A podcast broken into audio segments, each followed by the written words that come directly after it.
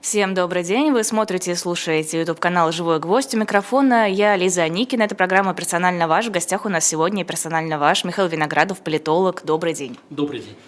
Э, как думаете, как прошедший Новый год э, отличается от предыдущего Нового года? Можно ли сказать, что есть какие-то новые нотки в этом празднике, новые ощущения у россиян, новое восприятие там, предстоящего года? Вообще, если брать чуть шире сначала, безусловно, значимость Нового года в последние десятилетия достаточно сильно возрастала. По сути, он вместил в себя и советское 1 мая, и советское 7 ноября, и а, массу праздников, став ну, действительно таким главным, а, отчасти для, для, для многих единственным праздником года, а, более-менее консенсусным, как следствие колоссального вокруг него ожидания, а, какой-то романтизм, который фиксируют социологи там обычно в ноябре-декабре. Новогоднее а, настроение, все эти ярмарки. А, да, то есть, безусловно, а, он вмещает в себя а, очень многое.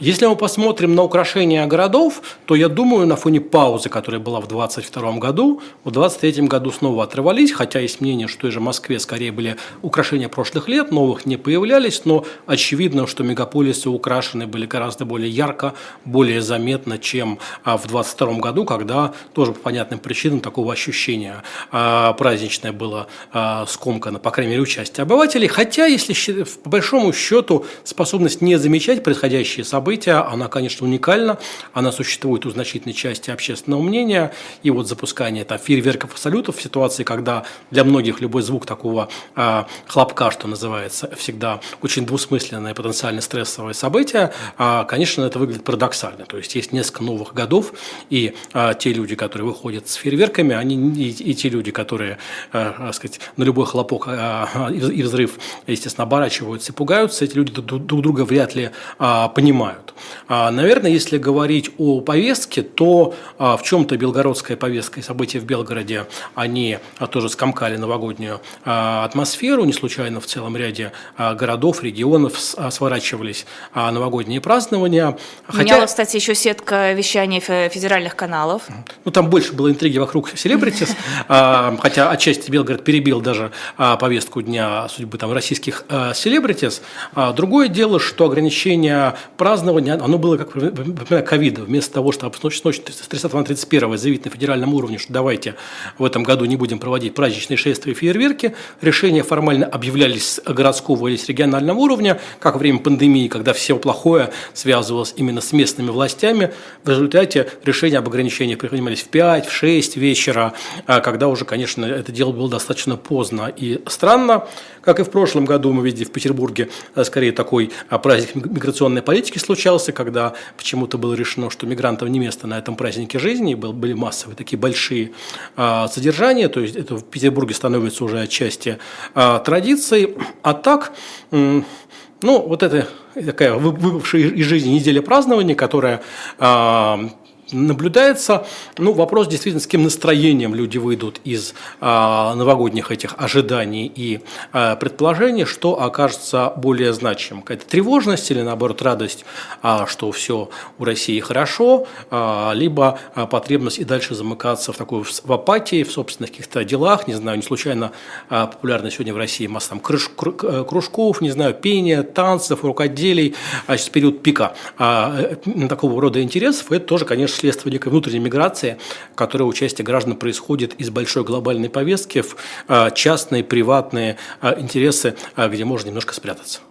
А, мы уже выяснили перед эфиром, что вы не смотрели новогоднее обращение Путина, и что я, в общем-то, вам э, по-хорошему завидую, хотя у меня тоже его не было, но, тем не менее, приходится так или иначе читать, смотреть, что же он все-таки говорил, и выяснилось, что в этом году, в отличие от предыдущего года, он обошелся без военщины, он не стоял на фоне э, солдат в форме, он не говорил про войну, он э, сказал только пару слов про людей, которые там сейчас на передовой защищают добро от всемирного зла, но так, очень обтекаемо. О чем нам это говорит? Мне кажется, что особенного сигнала не прозвучало. Действительно, там мы уже с вами говорили как-то об этом в эфире, ноябрь, декабрь были такие конкуренции повесток, что называется, мирный и э, военный и тыловой.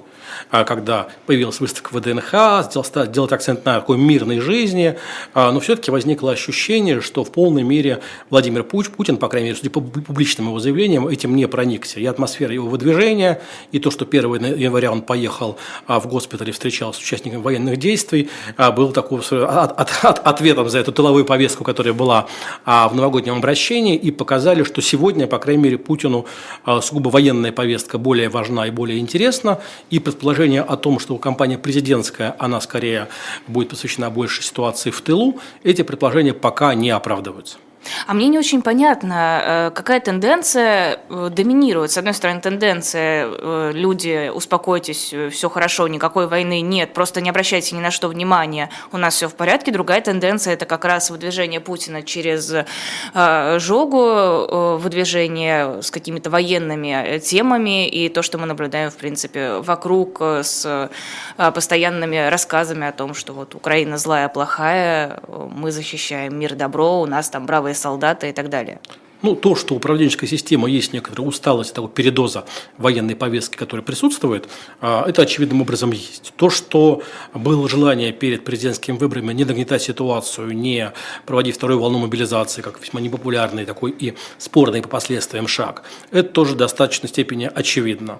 Но а, если опять смотреть на заявления первых лиц, ощущение, что они готовы в полной мере переключиться на не знаю, там, программу на президентских выборах, на там, экономические вопросы, борьбу с инфляцией, не знаю, борьбу там, с телефонными мошенниками. Пока мы этого не видим. Пока скорее а, пребывание в той повестке последних двух лет, оно остается для ключевых спикеров российской власти а, крайне комфортным, и они стараются не отклоняться, хотя видно, что там спичрайтеры, а, сказать, авторы разного рода фестивалей, выставок стремятся, стремятся их переключить.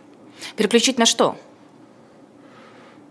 Есть масса интересных, важных тыловых тем разной степени Ну, то есть социалка различная. Ну, слушайте, это может быть действительно экономическая ситуация, какие-то предвыбор... раздачи каких-то предвыборных слонов, там борьба с инфляцией а, и какие-то, не знаю, предъявления результатов, связанных с удержанием курса рубля, так или иначе, которые удалось, а, несмотря, ну, путем довольно жестких шагов а, предпринять. Не знаю, можно переводить тему и на внутренние конфликты, которые не сводятся к борьбе а, пятой колонны и остальных а, колонн. Действительно, есть масса а, внутренних проблем, которые сегодня а, почти не предъявляются, потому что принято считать, что все, все наши проблемы внутренние – это проекция внешняя внешних, проекция внешнего давления, хотя, естественно, на самом деле а, все а, не так, и то, что людей невротизируют, там, да, и инфляция, и телефонное мошенничество, и, а, не знаю, отсутствие такой серьезной мотивации к работе э, у пенсионеров, потому что не, очень выгодно сегодня быть работающим пенсионером.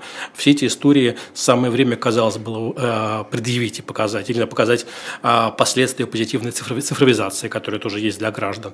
Но все-таки видно, что самой власти, по крайней мере, ключевым спикером, спикерам не очень тема заходит, и хочется пока оставаться а, в прежнем режиме, несмотря на то, что, естественно, заявление любой военной а, тематики, оно сопряжено с рисками, потому что ты точно не можешь быть уверен в тех результатах, которые ты обещаешь, даже если ты обещаешь их весьма размыто. Ну, главное тогда ничего не обещать, а просто говорить о том, что э, все у нас будет хорошо. Но вот смотрите, переключились очень хорошо на голую вечеринку, ее до сих пор продолжают обсуждать, до сих пор мы видим последствия, все эти голубые огоньки без Киркорова, Лолиты и э, прочих товарищей. Э, ну вот, отвлеклись, смог, смогли же поговорить о чем-то, кроме войны. Ну, выдохнули, безусловно, тема такая еще более трэшевая, да, еще более абсурдистская там, да, а, но где кто-то увидит в этом а, желание еще больше идеологизировать российское шоу-бизнес и показывать, что границы дозволенного все время сужаются из списка дозволенного, а кто-то действительно а, такой вернуться в, мил, в милую повестку такой бульварной прессы нескольких лет а, назад, уйти от, а, собственно, всего военно-политического расклада. Действительно, тема как-то зашла, когда этого дошел сериал зашел сериал «Слово пацана», если бы я был конспирологом, я, естественно, бы думал, что нас пытаются отвлечь внимание от чего-то ужасного, великого или страшного, э, предъявляя такие достаточно ну, на пустом месте, ниоткуда взявшиеся а, темы. Но где-то в, чем, в чем-то это дает действительно тоску по прежней довоенной повестке, пусть и с, таки, с поправкой а, на такой идеологический, идеологический кокаин, который, естественно, в этой истории возникал. Э, ходят же шутки, что Ивлеева и прочие участники вечеринки просто героическими усилиями смогли вытеснить из информационного поля слово пацана. Спасибо им огромное за это. А, я вас видела в телеграм-канале, что вы делите празднующих Новый год на три категории. Можете объяснить?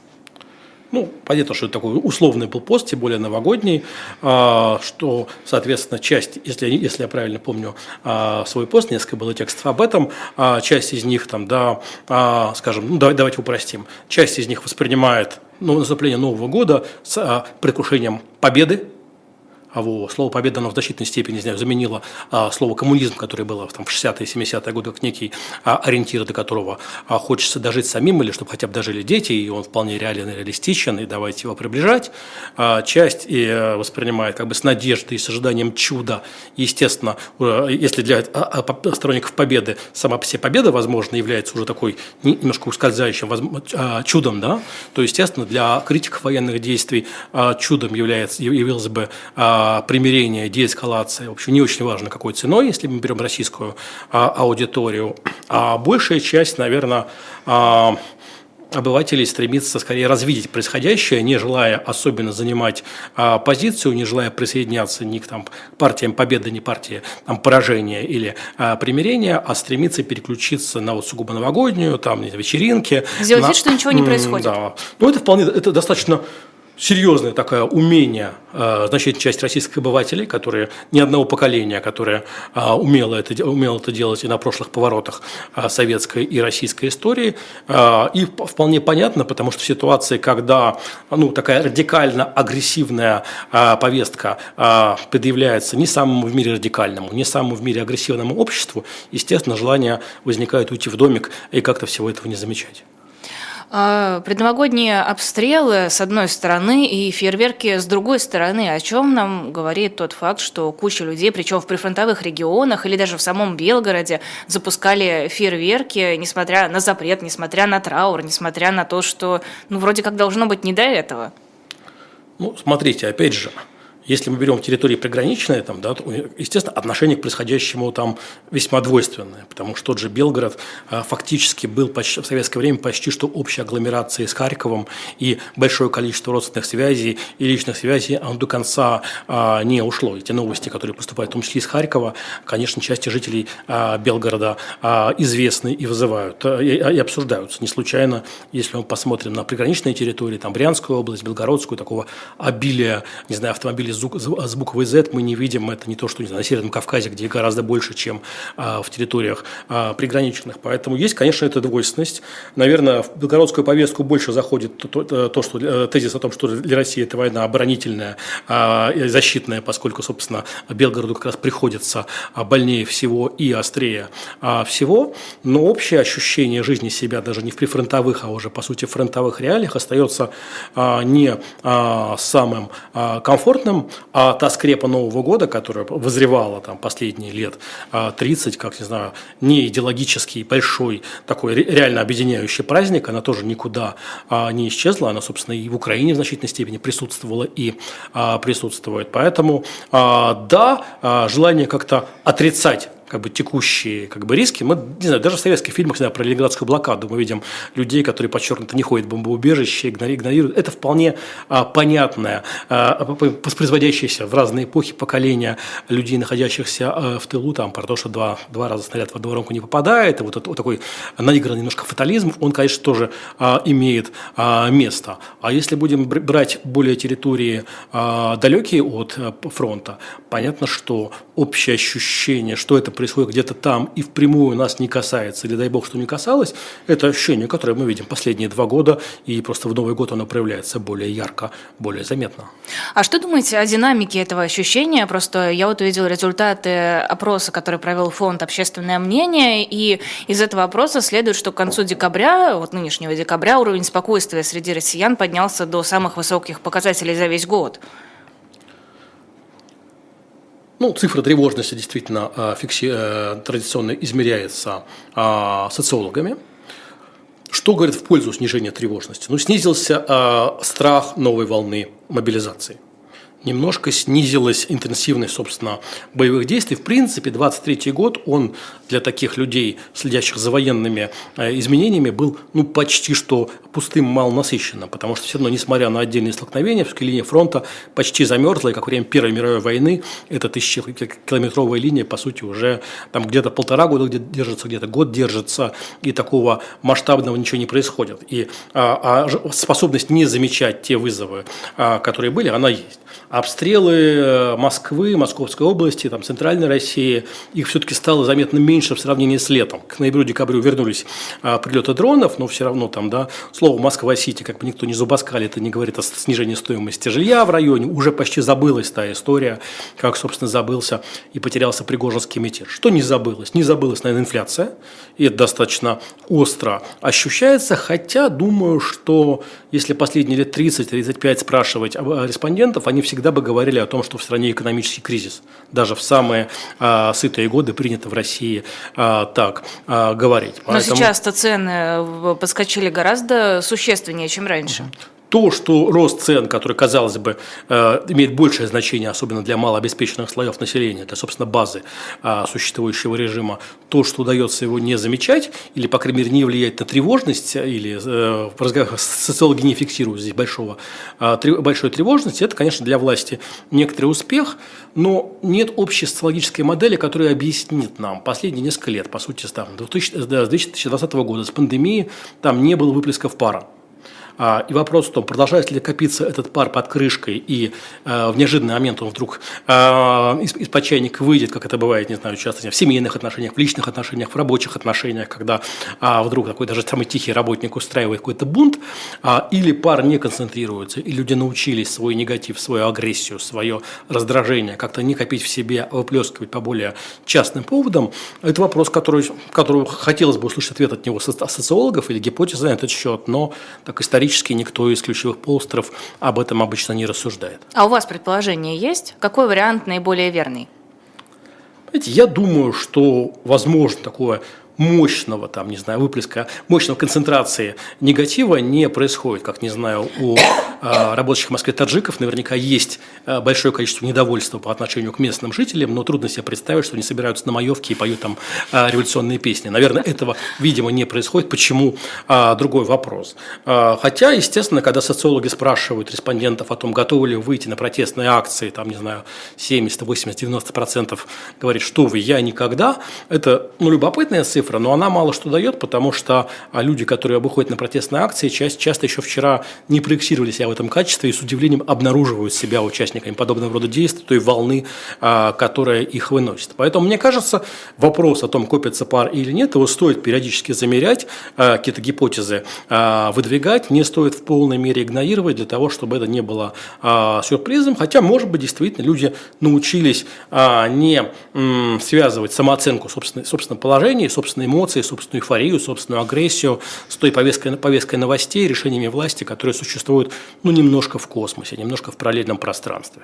А может ли это связано, я имею в виду э, отсутствие какого-то напряжения, во всяком случае видимого, э, с теми, кто эмигрировал? Ну, то есть э, какие-то люди, которые, наверное, могли бы быть двигателем недовольства, они находятся не в России, и где-то там выражают свое недовольство далеко отсюда.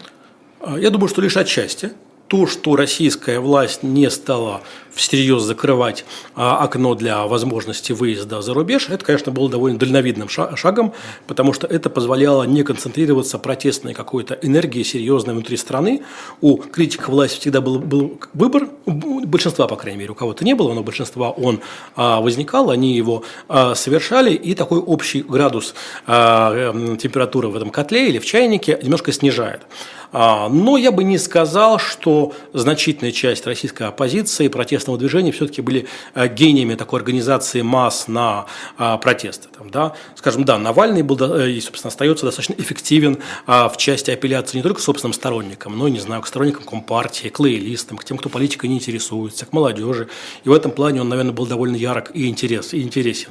Для большинства все-таки протестного движения, скорее, самая презентация, определение собственной позиции казалось достаточным политическим действием, не частью некой стратегии, э, как, не знаю, добиться успеха, сделать больно власти, а просто сама презентация и сам факт проведения а, протестных акций казался, собственно, уже э, говорящим само за себя действиями. И в этом плане я бы не сказал, что российское протестное движение, за редкими исключениями, оно было таким мощным а, двигателем, мощным драйвером, и нередко выплеск такой, даже э, выплеск по самым разным темам ни к чему не приводил, рассасывалось, не знаю, движение там, дальнобойщиков, борьба с системой Платон, там, да, или там выступление действительно матерей там, или жен, жен мобилизованных, которые Но говорили, говорили, говорили осенью. Но они не перерастают в действие, они остаются фоном, они по-прежнему вызывают большой интерес у тех, кто ищет у российской власти уязвимости, слабые места и где там поковырять, куда а, ударить. Но все равно на сегодня это сводится скорее к самопрезентации, к заявлению моральной позиции, нежели к серьезной масштабной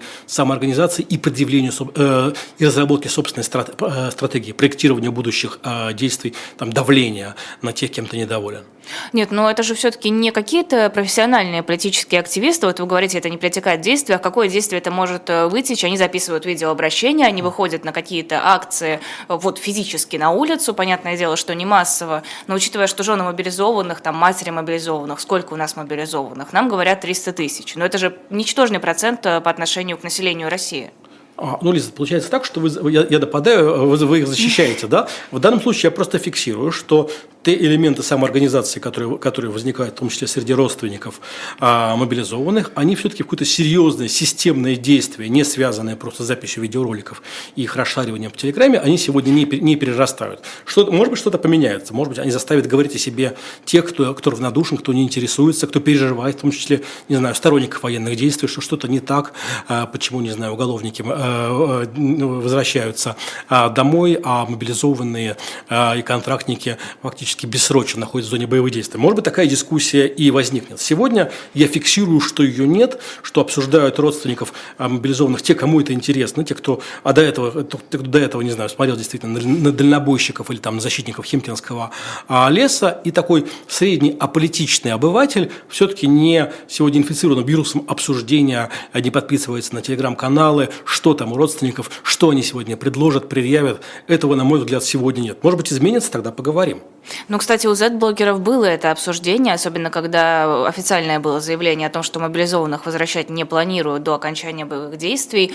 А, это активно обсуждали различные так называемые военкоры, которые говорили, ну, а, собственно, а почему, а как, а зачем, а нечестно немножко получается. Ну, да ладно. Но а, дело в том, что блогеры, в принципе, очень такая мнущаяся, очень уязвимая, очень эмоциональная часть социума, телеграм-пространства.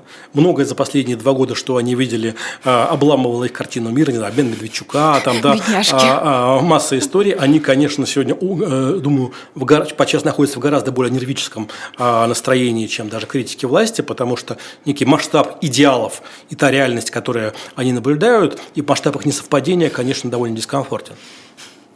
Э, очень им сочувствую. По поводу жен мобилизованных, э, вы просто вот как раз говорите про какие-то реальные действия, а есть ли в принципе у подобного движения потенциал на переход в политическую активность. Сейчас, понятное дело, это не политика, это про личное, про бытовое, про свое, а вот глобально.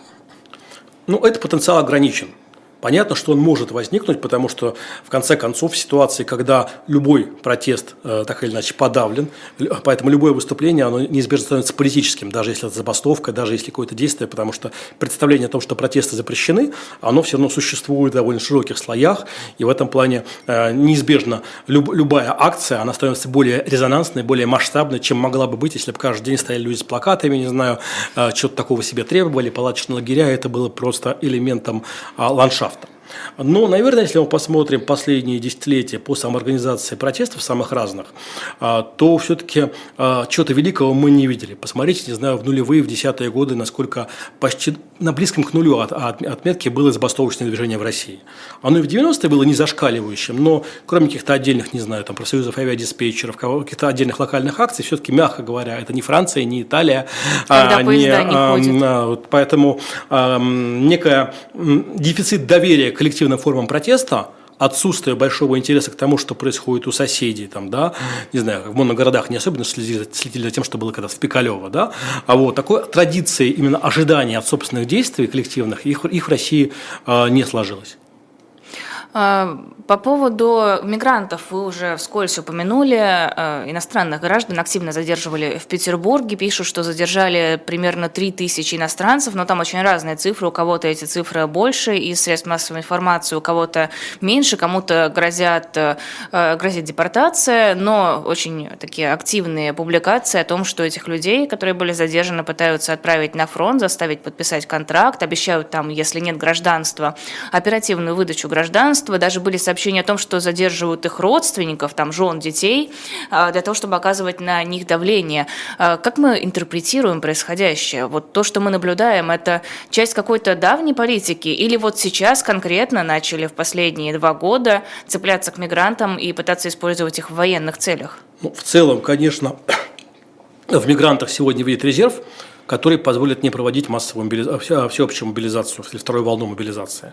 А, то есть, возможно действительно вербовать контрактников, а, находя, в том числе а, через поиск более уязвимых слоев населения, будь то, не знаю, жертвы коллекторов, будь то люди там, с проблемных жизненных ситуациях, там, да, а, такая ставка действительно существует. А в этом плане уязвимость а, положения мигрантов, они, а, она очевидна. Там, мигранты на это реагируют по-разному. Потому что, конечно, Привлекательность российского рынка труда несколько снизилась за последнее время. В странах постсоветских несколько ниже было падение курса национальной валюты, чем а, рубля в России. И в этом плане немножко снизилась э, привлекательность российских а, зарплат. Но все равно в России довольно много работы. И в этом плане российский рынок интересен. Но все-таки те надежды на российский паспорт, которые, э, мечты, которые были у мигрантов, сегодня так или иначе некая подвох тоже проявился. Поэтому... Зато теперь получить российский паспорт гораздо проще и быстрее. Ну, все-таки последние годы достаточно активно среди а, мигрантов паспорта распространялись. Э, да, действительно, российская власть мотивирована а, к подобного рода а, раздаче, но уязвимость здесь понятна. Поэтому, наверное, прошлый год, прошедший год для мигрантов был не самым таким счастливым. Ощущение неустойчивости, оно в 2022 году было, присутствовало, конечно. Но 2023 год, время более активной ориентации системы на вербовку контрактников, так, так называемую скрытую мобилизацию, он, конечно, среди мигрантов ощущался более остро, потому что в них видели уязвимые категории, а, которыми легче манипулировать, договариваться, убеждать, принуждать а, делать так, как российская власть хотела бы от них. А, но при этом я э, постоянно в последнее время вижу и слышу жалобы на нехватку кадров, самых разных кадров. Э, не хватает людей даже вот там на стройках, на улицах э, наводить порядок. И, ну, наверное, как-то это связано в том числе с мигрантами, которые, думаю, с большей опаской теперь едут в Россию на заработки. Неужели экономические какие-то стороны не вызывают у российских властей желание быть мигрантами помягче? В 2022 году были сделаны другие приоритеты, которые естественно, породили довольно серьезные вызовы в экономике. Да? И отток э, части населения, и мобилизация такой экономически активной части мужского населения, и э, принуждение к э, походу в контрактике мигрантов, оно, конечно же, создает проблемы на рынке труда и иногда оборачивается, в том числе проблемами для обывателей, потому что я не, трудно оценить, но я думаю, что там тоже московское такси, наверное, раза в два а по, цен, по ценам выросло за последний год, что связано отчасти с ситуацией с автопарком и обслуживанием, и отчасти, конечно, с, трудовыми ресурсами. Вот. Но а, те приоритеты, которые были выбраны военные, они естественным образом делают тему рынка труда и экономики немножко менее значимой, чувствительной для российской власти, тем более, что а, и на инфляцию, и на проблемы на рынке труда люди реагируют достаточно спокойно, говоря социологам, не все отлично. Хорошо, а почему люди реагируют спокойно? Тогда есть какое-то объяснение? Цены выросли, про яйца я вообще молчу, это какой-то кошмар. Не знаю, зарплаты вряд ли растут с той же скоростью, с которой растут цены. Выехать куда-то за границу – это вообще из разряда фантастики. Цены на билеты, на самолет – это, э, ну, они столько не должны стоить, они не имеют права столько стоить. Почему никто не возмущается?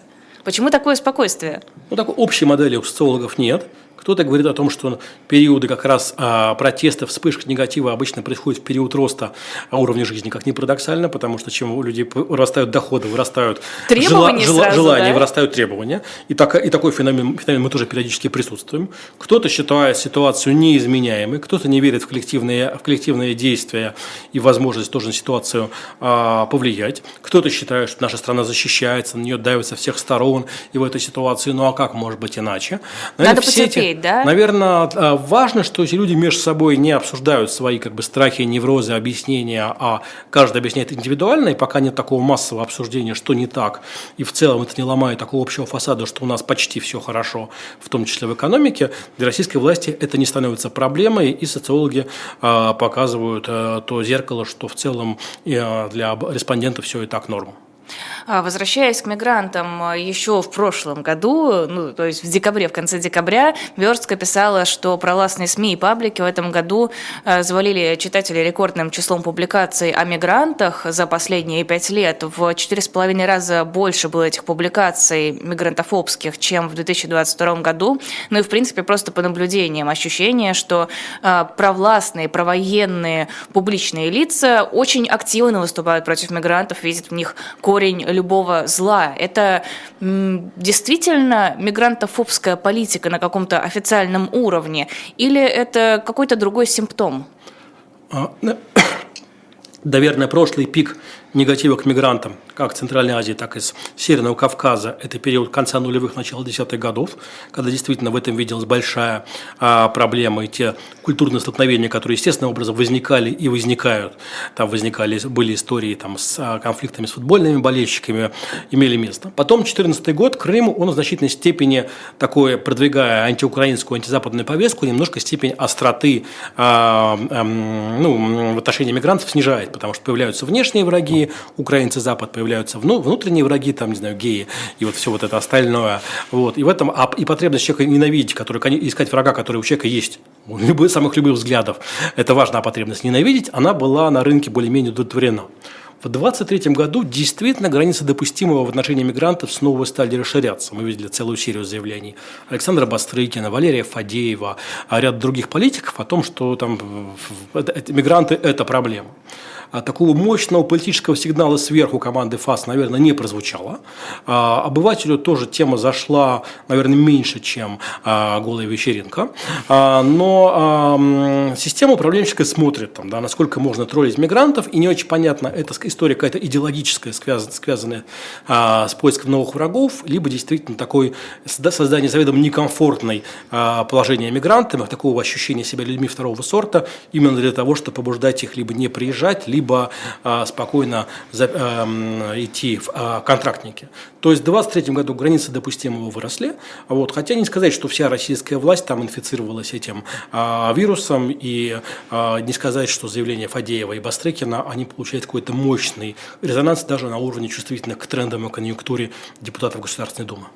А, просто мне кажется, здесь еще важный аспект э, для жителей вот такого центрального региона России. Мигранты – это все люди условно азиатской внешности, там вот темные волосы, борода. Ну, то есть это те, кто может быть вполне гражданам России, там, дагестанцы, а, чеченцы, кто угодно еще. У нас как бы довольно много разных регионов, и вот эти вот люди будут восприниматься как мигранты, как понаехавшие. Давайте-ка мы их всех отсюда выгоним. Это то, что мы наблюдаем каждый раз, когда происходит как какое-то столкновение, и там участвуют лица не славянской внешности. Сразу же поднимается вой, мигранты нападают на русских, русофобы, дискредитация армии и так далее. Ну, если мы поспорим к криминальным сводкам, наверное, последние годы это скорее большее время стычек мигрантов между, между э, сами собой. А, вот, а, то есть, действительно, возникают и те искрения, которые были в нулевые, в десятые, связанные с а, борьбой, ну, условно, коренных и понаехавших. Вот, но, тем не менее, понятно, что среда мигрантов, она тоже сопряжена с конфликтами, а, и мы просто об этом редко, а, иногда редко на поверхности мы видим следы этих конфликтов, там, да, но не очень понимаем, что а, происходит. А так, ну, вообще говоря, во всем мире, так, так или иначе, а, некие межкультурные конфликты, они существуют. А, и они неизбежны просто в силу того, когда люди с бэкграундом а, с разным пытаются сосуществовать то, что в России до конца не а, появилось даже языка, описывающего эти проблемы, там, не знаю, есть вполне понятные академические слова типа этнопсихология, которые подчас является таким цензурным ключиком с объяснением, что, как устроены особенности поведения, ментальности, а, культуры людей, выходцев из разных а, стран, носителей разных религий и так далее. Но тема сегодня, сегодня табуирована. Вместо этого 4 ноября позиционируется не как действительно День национального единства, единства, а как такой сугубо день э, интернационализма, что не одно и то же, потому что Россия, ну, все-таки ну, страна близкая к моноэтнической. В момент, момент а, а, в Советском Союзе, в РСФСР русское население составляло 85%. Сейчас оно не, немножко ниже, потому что, понятно, есть динамика по миграции и по смертности, но все равно там больше 60%. Поэтому, а, на мой взгляд, иногда подчас повестки не хватает, собственно, и русской темы, а, когда там говорится, что Россия для русских это, это знаю, националистический лозунг, возникает вопрос, а для кого она, если она не, не для русских, например. Поэтому то, что русскому населению как бы тоже не возникает языка для поиска собственной идентичности. Вместо этого 4 ноября это день интернационализма, который, конечно, сегодня в обществе не имеет той силы, той энергетики, имевшей в советское время. В этом есть элемент такого ритуала, а, фальши, который скорее запихивает под ковер те естественные столкновения, которые происходят между людьми на межнациональной, межкультурной почве. Просто ведь еще получается довольно а, странное противоречие. С одной стороны, в России традиционно какое-то негативное отношение к мигрантам, вот эти вот межкультурные, межнациональные разные конфликты, а с другой Россия хочет быть империей. Россия хочет, чтобы в ней были представители самых разных народов, национальностей, регионов, и вот эта вот всеобъемлющая, огромная территориальная страна должна быть едина. Ну да, такой декларируемый сегодня национальный э, идеал э, э, имеет в себе внутренние противоречия, придающие общему идеалу немножко утопический характер. В принципе, вот эти национальные, ой, внутренние противоречия, это искусственно создано, это не знаю, попытка найти как раз врагов внутри, или это провал российской власти, которая не сумела сделать империализм как такую идеологию без национальных конфликтов? Ну, вообще, человек по своей природе существо конфликтное и агрессивное. А представление о том, что можно создать бесконфликтное, бесклассовое общество, где будет общий такой а, мир и лад, оно, конечно, тоже сугубо утопическое. И само по себе появление конфликтов не является как бы косяком власти в любой стране. Косяк обычно, когда власть не умеет последствия этих конфликтов минимизировать, так сказать, предотвратить масштабирование и, пере, и какой-то переход их на а, более широкие слои. Поэтому в значительной степени функция власти в любой стране – это как-то моделировать те противоречия, которые есть, социальные или межкультурные, культурные а, и так далее. И сами по себе, ну, это иллюзия, что власть в состоянии эти конфликты все предотвратить. То, что она периодически на них закрывает глаза а, или, а, скорее, переподтверждает свою картину мира, нежели ищет а, проблемы а, или появление новых где-то э, поводов для агрессии в межнациональных отношениях, мне кажется, это ошибка. А, но, в принципе, 23 год был временем, когда власть не стремилась делать публичные выводы из очевидных провалов, будь то Пригожинский мятеж или волнение в Махачкале, а, потому что комментарии публичных лиц скорее показывают, что это не серьезный управленческий политический кризис, в котором, конечно, эти события были, а это только подтверждает картину картину мира о том, что враги нам навязывают, а мы не позволим. А вот, и в этом плане отсутствие рефлексии вокруг неудач, очевидных, а это были неудачи, оно, конечно, немножко тревожит. Оно тревожит э, или это осознанный выбор? Ну, то есть это осознанная какая-то тактика, у меня была какая-то тактика, я ее придерживался. Вот здесь какая внутренняя логика? Почему настолько упорно игнорируются проблемы? Российская власть не привыкла рассуждать в категориях ошибок а, и признания этих ошибок это где-то элемент стиля, а где-то элемент комфорта, потому что, естественно, признание нового рода новых вызовов проблем требует усложнения картины мира. А люди, особенно с возрастом, подчас стремятся картину мира как-то упростить и э, не вносить э, в свои представления о реальности или о прекрасном какие-то слишком большое количество новых переменных. Поэтому это, естественно, вполне человеческая реакция э, из любого события увидеть, э, в нем увидеть только подтверждение правоты собственных ранних действий. То, что на уровне политическом управленческом такая реакция является неточной, а подчас ошибочной, тоже довольно очевидно. Вопрос, это только публично происходит? Это публично власть не признает своих ошибок и не делает из них выводов? Или внутри, в глубине, негласно происходит то же самое? Я Потому думаю, что одно дело, что... да, простите, одно дело не сказать, что мы ошиблись, сделать вид, что ничего не было, а другое дело действительно думать, что ошибки не было. Думаю, что в целом дискуссии о собственных ошибках и косяках, они скорее не поощряются. Прям внутри, за, за закрытыми дверьми, в вот этих всех кабинетах. Ну, иначе мы видели бы следы этого, это уплывало, не знаю, какими документами, утечками, телеграммом, а какой-то рефлексии, повторюсь, после Пригожина или после Махачкалы мы скорее не видели даже через такие косвенные источники. А, Еще вопрос о внутренних врагах. ЛГБТ, аборты, там, частично мигранты. Э, у нас, благо, много внутренних врагов, помимо пятой колонны. Это насколько эффективный способ отвлечения внимания? Или это уже просто по инерции они вот им нужно искать врагов, они их находят? Ну, я думаю, что в этом, конечно, есть элемент инерции. Я не думаю, что у российского обывателя не знаю, тема пятой колонны, она для него даже такая более яркая и цепляющая, чем тема виртуальных ЛГБТ. А, вот, их, их как бы легче, легче искать или всматриваться в, в людей и а, подозревать.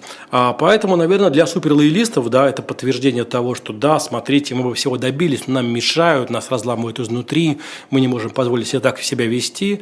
Но я бы даже сказал, что, не знаю, обывательские обсуждения, не знаю, судьбы там, Пугачева и Галкина, оно, оно не носит такой довольно отвлеченный характер, без четко выраженной сочувствия сочувствия или раздражения этими персонажами. А, сделаем небольшой перерыв на рекламу. Это Михаил Виноградов у нас в эфире YouTube-канала «Живой гвоздь». У нас есть шопер на сайте shop.diletant.media. Шопер «Я несу, и ты несы». Э, его можно купить у нас, его можно заказать. Там же у нас на сайте можно купить разные футболки, наш мерч, можно купить разные книжки, можно купить свежий выпуск журнала «Дилетант», посвященный Клеопатре. Там совершенно прекрасная женщина на обложке. Я бы на вашем месте обязательно купила этот выпуск. Э, ну и, в общем-то, выбирайте то, что вам понравится. И комиксы, и книжки, и все остальное. Вы, когда покупаете что-то на нашем сайте, вы поддерживаете «Живой гвоздь», и вы позволяете нам продолжать свою работу. Еще, если вы ничего не хотите покупать, можно можете нам помочь э, просто переводом денег, можно даже криптовалютой. Э, есть QR-коды, вот здесь нет, вот здесь, вот здесь есть QR-коды, есть ссылки под видео, по ним можно перейти и какую-то комфортную для вас сумму, которая не станет серьезным ударом по вашему кошельку, перевести на э, помощь нашему каналу.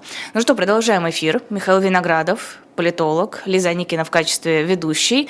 Э, вопрос у меня был связан следующий с Дунцовой. Про Дунцову хотела поговорить. Она объявила сбор персональных данных потенциальных сторонников, которые готовы присоединиться к ее будущей партии. Э, продолжает Екатерина борьбу. Э, насколько есть шансы у Екатерины Дунцовой на какую-то легальную политическую активность? Ну, если говорить о текущей избирательной кампании, то шансов нет. Вообще никаких. То есть даже если она объединится с Надеждиным, не знаю, какие еще есть возможности выдвинуться? Слушайте, если, ну, я не очень знаю, как бы, а, ее до конца целеполагания и бэкграунд, не хочу говорить ничего хорошего или плохого, вот, но если э, целью стоит именно а, участие в этой избирательной кампании, понятно, что а, шансов на такое участие на сегодня нет. Если это элемент э, предъявления собственной позиции, повышения известности э, с более такими длительными целями, э, политическими или какими-то иными, там, да, про это можно э, говорить, если у нее следующий, следующий шаг. Если цель, собственно, выбора, то это тупиковая история. Почему не допустили Донцову? Почему тупиковая история? Ну, обычная, непонятно откуда взявшаяся журналистка. Ну, что она сделает против Владимира Путина? Ну, могли не допустить, не допустили. А, собственно, схема регистрации кандидатов на выборах, она действительно носит в значительной степени запретительный характер и позволяет, собственно, так все так, так давно, давно довольно уже, позволяет этот процесс регулировать.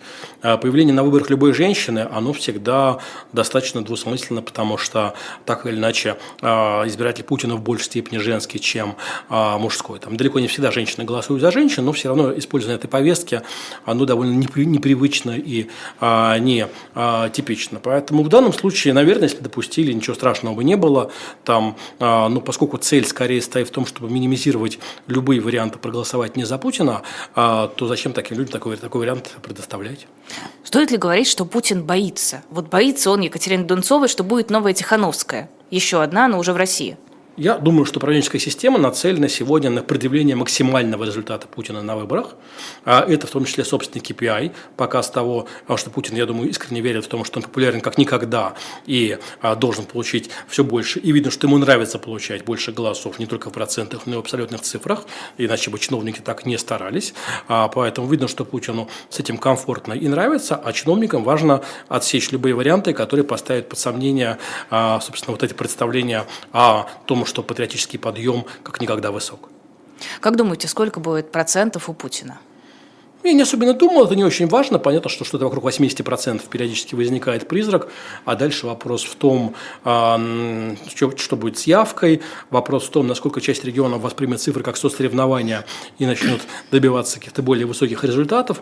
Но признаков того, что избирательная кампания будет временем выхлопа пара а, для того самого, о котором мы говорили, чтобы он не копился дальше, таких признаков я сегодня не наблюдаю.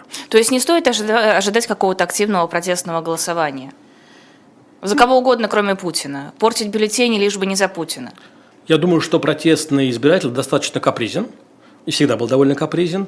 И сам раскол по поводу идти на выборы, не идти на выборы, голосовать, не голосовать, это то, что может обеспечить там тему батлов на ближайший год а, вперед, как, не знаю, когда-то компания Ксения Собчак такие батлы вызывали, в общем, ну, вызывал вообще на пустом месте, да, в значительной степени. Поэтому мы видим, насколько хорошо а, протестному обывателю в этих дискуссиях и насколько это его погруженность в подобного рода внутривидовые дискуссии комфортна для власти. А, как думаете, почему нет какой-то единой стратегии, единой политики у оппозиции, у ее сторонников, таких вот массовых людей, которые послушают, не знаю, кого угодно из блогеров, журналистов или общественных деятелей и скажут, ну да, вот у нас есть тактика, мы будем ее придерживаться, мы будем делать вот так? Ну, я думаю, что есть слабость предложения на этом рынке. Потому что сегодня вообще мы живем скорее в реальности не спроса, а предложения, когда люди реагируют, как не знаю, приходя в супермаркет, потом обнаружив в тележке у себя массу всего, что они не собирались покупать. А, то же самое происходит и в общественной жизни, и в политической жизни. Есть дефицит предложения – есть ощущение того, что политическая реальность неизменяема, замкнута, закрыта, и мы особенно повлиять на нее не можем. Есть э, дефицит доверия э, внутреннего между собой и некая история успеха у самоорганизации. А, вот. И, соответственно, естественно, есть тот репрессивный тренд а, и та некое восприятие политической активности как запрещенной или полузапрещенной, а, которая не без участия власти создается, и которая сегодня а, поддерживает, ну, а, с которым соотносят свои действия значительная часть апатичных и аполитичных граждан. Нет, ну просто, понятное дело, политическая деятельность и какой-то активизм – это у нас запрещенная и подверженная репрессиям, но если говорить о походе на выборы для того, чтобы проголосовать против Путина или говорить о том, чтобы смотреть различные YouTube-каналы, это пока еще у нас не наказуемо, и это вполне э, легитимный способ выразить свой протест. Я не думаю, что сегодня и критически настроенными гражданами, и аполитичными, и лоялистами а, выбор воспринимаются как место решения вопроса о власти. Выборы воспринимаются как место, где можно а, сказать, власть поменять. А, иногда возникает э, ощущение, что на выборах можно сделать власти больно, и тогда активность протестная возрастает, как это бывало, не знаю, и на выборах региональных время от времени, и иногда на федеральных, как там в том же 2011 году.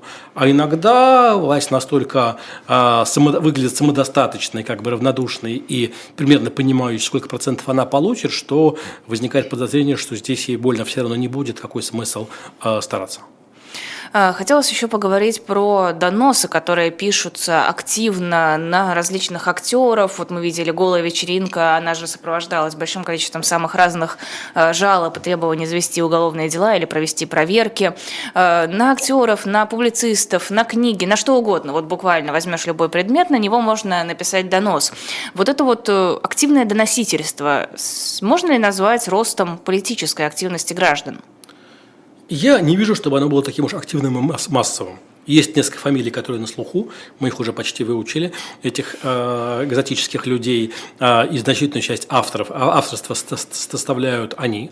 Для управленческой системы в этом есть двойственность. С одной стороны, важно иметь повод к чему-то прицепиться, с другой стороны, это подобного рода активизм, естественно, вызывает, вызывает всегда э, некое раздражение и, и подозрение. А вот, общественное мнение активистов не любят э, еще с времен школы, они вызывают какое-то двойственное ощущение, не знаю, как не знаю, в фильме Петров и Васечкин был там старший пионер-вожатый такой, а, ну, отталкивающий и а, ужасный, да. А вот в этом плане я думаю, что э, количество этих активистов, оно конечно, а его не будут сокращать, потому что они такие полезные люди, но, естественно, это люди, которые будут на посылках и играть такую сервисную роль и вряд ли могут рассчитывать на какое-то серьезное карьерное продвижение.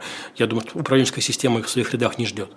Нет, ну, с одной стороны, да, с одной стороны, есть известные люди, которые пишут донос уже профессионально, они как бы сидят, следят, пишут, а с другой стороны, есть люди вроде женщины, которая написала донос на Сашу Скочеленко, просто неравнодушная женщина, которая решила, что вот нельзя так, нельзя ну, объективно граница между запрещенным и разрешенным, она весьма размытая, очень плавающая и э, двойственна там, да, и относительно того вот, правоохранителя, что им можно, что нельзя. Буквально вот в конце декабря решение Верховного суда по одному из депутатов Госдумы, которые только что лишили мандата, снята судимость, возвращено имущество, сняты обвинения, отсутствие события преступления, да, вдруг.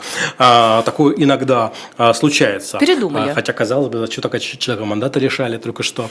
А, вот. Но в этом плане а, конечно, эта грань а, размыта. И с одной стороны, это удобно, когда грань размыта, и можно цепляться кому угодно.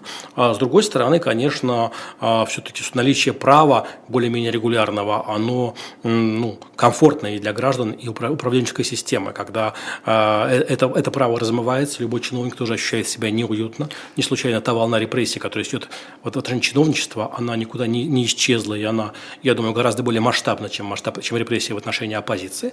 Но об этом меньше говорят, это не так на слуху. Э, зачем чиновников-то репрессируют? Свои же. Ну, что значит свои? Своих не бывает. Чиновники – это самые, во-первых, потенциально э, активные, самые ресурсные, самые информированные, самая критичная категория Чиновники активные. населения. Ну, слушайте, в любом, понятно, что в любом, не знаю, регионе сам, э, люб, здание региональной администрации – это точка э, максимальной э, протестной активности. Это, это люди, состоявшиеся часто в жизни, информированные и поэтому критичные. И в этом плане показ чиновникам их потолка, там, да, показ того, что не надо претендовать и трансформировать собственно, субъект, суб, собственный статус, субъектность, какую-то политическую активность, даже мысли об этом, эти сигналы даются года с 14 наверное, если даже, даже, даже не а раньше. Там, да. В этом плане, конечно, а, чиновники, а, они вроде бы и лоббисты вот этой а, системы, когда грани дозволенного и запрещенного криминального, они размыты. Они же жертвы, конечно. Не случайно многие приговоры чиновников выносятся по таким крайне размытым основаниям на основе там просто свидетельских показаний без, не знаю, денег в деле, без каких-то доказательств в деле. А поэтому, конечно, чиновники, я думаю, в целом оказаны, последние лет 10 существуют даже в более дискомфортном положении, чем протестные активисты, но об этом не принято говорить, а, это кажется таким усложнением картины мира. Мне просто кажется, что вот эти сигналы, подающиеся с 2014 года, уже были достаточно хорошо всеми поняты, и вот эта выстроенная вертикаль власти, где нет места волеизъявлению народа, нет места какой-то самодеятельности, она прочна, забетонирована, сверху еще железом замотана, а дела, ну, мне казалось, что дела против чиновников, это вот он что-то не поделил с вышестоящим чиновником, не знаю, там не занес то, что нужно, или, не знаю, взял себе больше, чем нужно? Я думаю, что достаточно серьезное упрощение. Бывают истории с таким фактически там, заложничеством, не слава, вот, помните, недавно, в декабре, по-моему, или в ноябре, самоубийство одного из бывших руководителей э, высокопоставленного Следственного комитета а, было. Где-то заложничество, где-то просто такие поводы для самопрезентации правоохранителей, где-то какие-то сигналы и намеки, где-то просто там а, ситуация созрела, где-то реальный а, криминал. Но в целом, конечно, а, я думаю, что а, политическая субъектность чиновников за последние лет 10 достаточно сильно а, снизилась снизилась, а, и, как следствие, а, снизилась привлекательность государственной службы, потому что количество отказов а, при приходе на постоянно губернаторов, каких-то значимых персон, оно последние годы скорее возрастало. Никогда бы не подумал, что у нас кризис чиновников.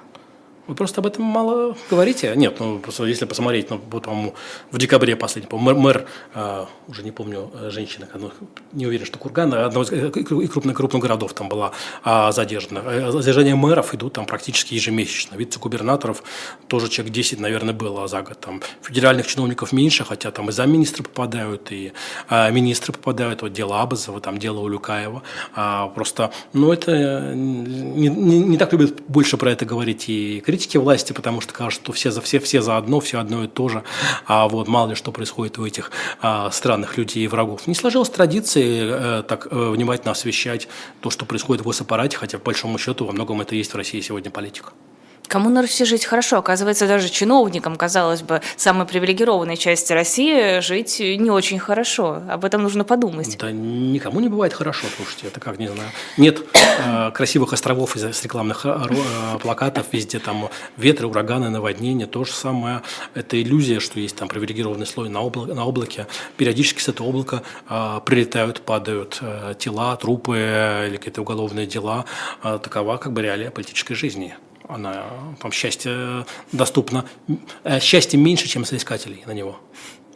А, по поводу репрессий еще хотелось бы поговорить. Часто всплывают какие-то абсолютно абсурдные дела, связанные вроде как с политикой, но при этом, ну, ну бред, ну, на ровном месте. Вот недавно блогера из Брянска арестовали по уголовному делу, она перед клубом сожгла свой паспорт, и а, это стали воспринимать как дискредитацию России, а, не знаю, поддержку Украины, при том, что лозунгов там никаких не звучит, она сама это объяснила, что ей фотка не нравилась в паспорте. Я полагаю, что в состоянии алкогольного опьянения действительно можно фотографию, которая не нравится в паспорте, э, сжечь. Но это ведь перерастает в громкий скандал, это перерастает в реальные уголовные дела. Вот здесь это надругательство над государственным гербом. Э, с чем это связано? Зачем нужны такие точечные репрессии по абсолютно ничтожным поводам?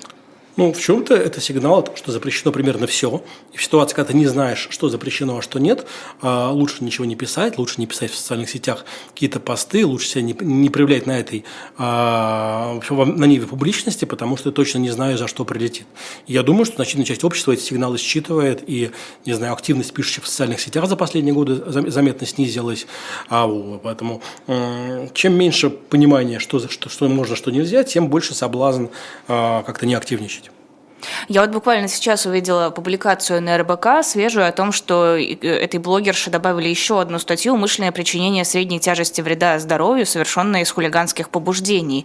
Я что-то пока не понимаю, где там было причинение вреда здоровью, пока про это я никакой информации не видела. Э, видимо, паспорт у нас теперь э, живой, и сжигать его – это вредить здоровью. Еще одна новость, я думаю, успеем обсудить. Ну, в общем-то, законы, которые вступили в силу с 1 января на территории Российской Федерации. Вот на Эхе мы, когда работали в службе информации, у нас были консервы. Мы заранее записывали людей, которые объясняли, вот такой-то закон вступил в силу в Российской Федерации, вот такой-то, это значит вот это, вот это и вот это. Сейчас мы так уже, понятное дело, делать не можем. А, Но ну вот у нас э, срочная служба, срок увеличен с 27 до 30 лет, ну, верхний порог, плюс будет действовать указ о повышении предельного возраста предоставления срочки отсрочной службы для IT-специалистов до 30 лет. Такие военные законы. Э, и мы, в принципе, видим этих военных законов гораздо больше, наверное, чем в прошлом году, но, во всяком случае, такое ощущение складывается. Э, кажется ли, что Россия готовится к очень-очень долгой, затяжной войне? Управленческая система не знает, сколько это продлится. Управленческая система не знает, ждать ли новой волны мобилизации или нет, хотя не очень бы ее хотела. Вот, поэтому на всякий случай хеджируется и простраивает все а, варианты как более таких легальных возможностей а, такой общей, в широком смысле, мобилизации на все экономики, страны, а, людей, хотя говорить о том, что мы видим у авторов этих такой блеск в глазах и такую кровожадность, стремление все это довести до реализации, наверное, было бы преувеличением. Средний а, такой чиновник, как средний обыватель, не является таким по взглядам, а, таким радикалом и реваншистом? Э, у высших чинов во власти, тех, кто принимает непосредственно решения, есть какое-то представление о том, сколько это продлится? Или тоже совершенно непонимание, что будет дальше? Как думаете? Есть непонимание, есть э, подозрение, что это может продлиться крайне долго. И, естественно, есть внутренняя готовность э, сказать, устроить праздник похлеще Нового года, если вдруг это рассосется. Фейерверки заготавливают ну, не заготавливают, но, в принципе, э, думаю, что э, мало, э, мало кто будет грустить. А помните, были сообщения о том, что Путин сказал китайскому лидеру, что рассчитывает на войну в течение пяти лет? Ну, СМИ писали со ссылкой на свои источники. Вот это насколько правдоподобно? Ну, можно допустить действительно, что... Ну, это отдельный разговор, что происходит на фронтах. Видите, мы сегодня не стали его... Хотя э, событий было много в конце декабря, начале января. Я думаю, что понимание, что быстрого решения не будет у российской власти есть. С другой стороны, те же китайские товарищи без особого восторга относятся к происходящему. И такой особой поддержки со стороны Китая, собственно, своих военных намерений Россия сегодня не чувствует. Спасибо огромное. Это был Михаил э, Виноградов, э, политолог и президент фонда «Петербургская политика». Эфир провела я, Лиза Аникина. После нашего эфира в 16.05 будет особое мнение Александра Штефанова. А затем в 17.05 будет программа «Без посредников» с Алексеем Венедиктовым. В 19.05 особое мнение с Дмитрием Гудковым. Я вернусь как раз к вам в 19.05 и этот эфир проведу я. А потом в 20.05 программа «Цена вопроса» с Сергеем Алексашенко. Две недели у нас был перерыв. Сначала я болела, потом он плохо себя чувствовал. Но вот мы возвращаемся. Накопилось много экономических тем. Я думаю, все это мы успеем обсудить. Ну и, конечно, подписывайтесь, ставьте лайки, подписывайтесь на Михаила Виноградова. Очень люблю его телеграм-канал. Так что заходите, находите и читайте. Э, заходите на shop.diletant.media, покупайте там что-нибудь приятное для себя или для близких и помогайте таким образом нам и дальше работать. Ну и если есть возможность, переводите донаты, мы вам будем очень за это признательны. Э, сделаем наконец-то нормальное освещение, может быть, даже э, техника у нас нормальная появится, будет очень здорово и приятно. Всем спасибо и всех с наступлением.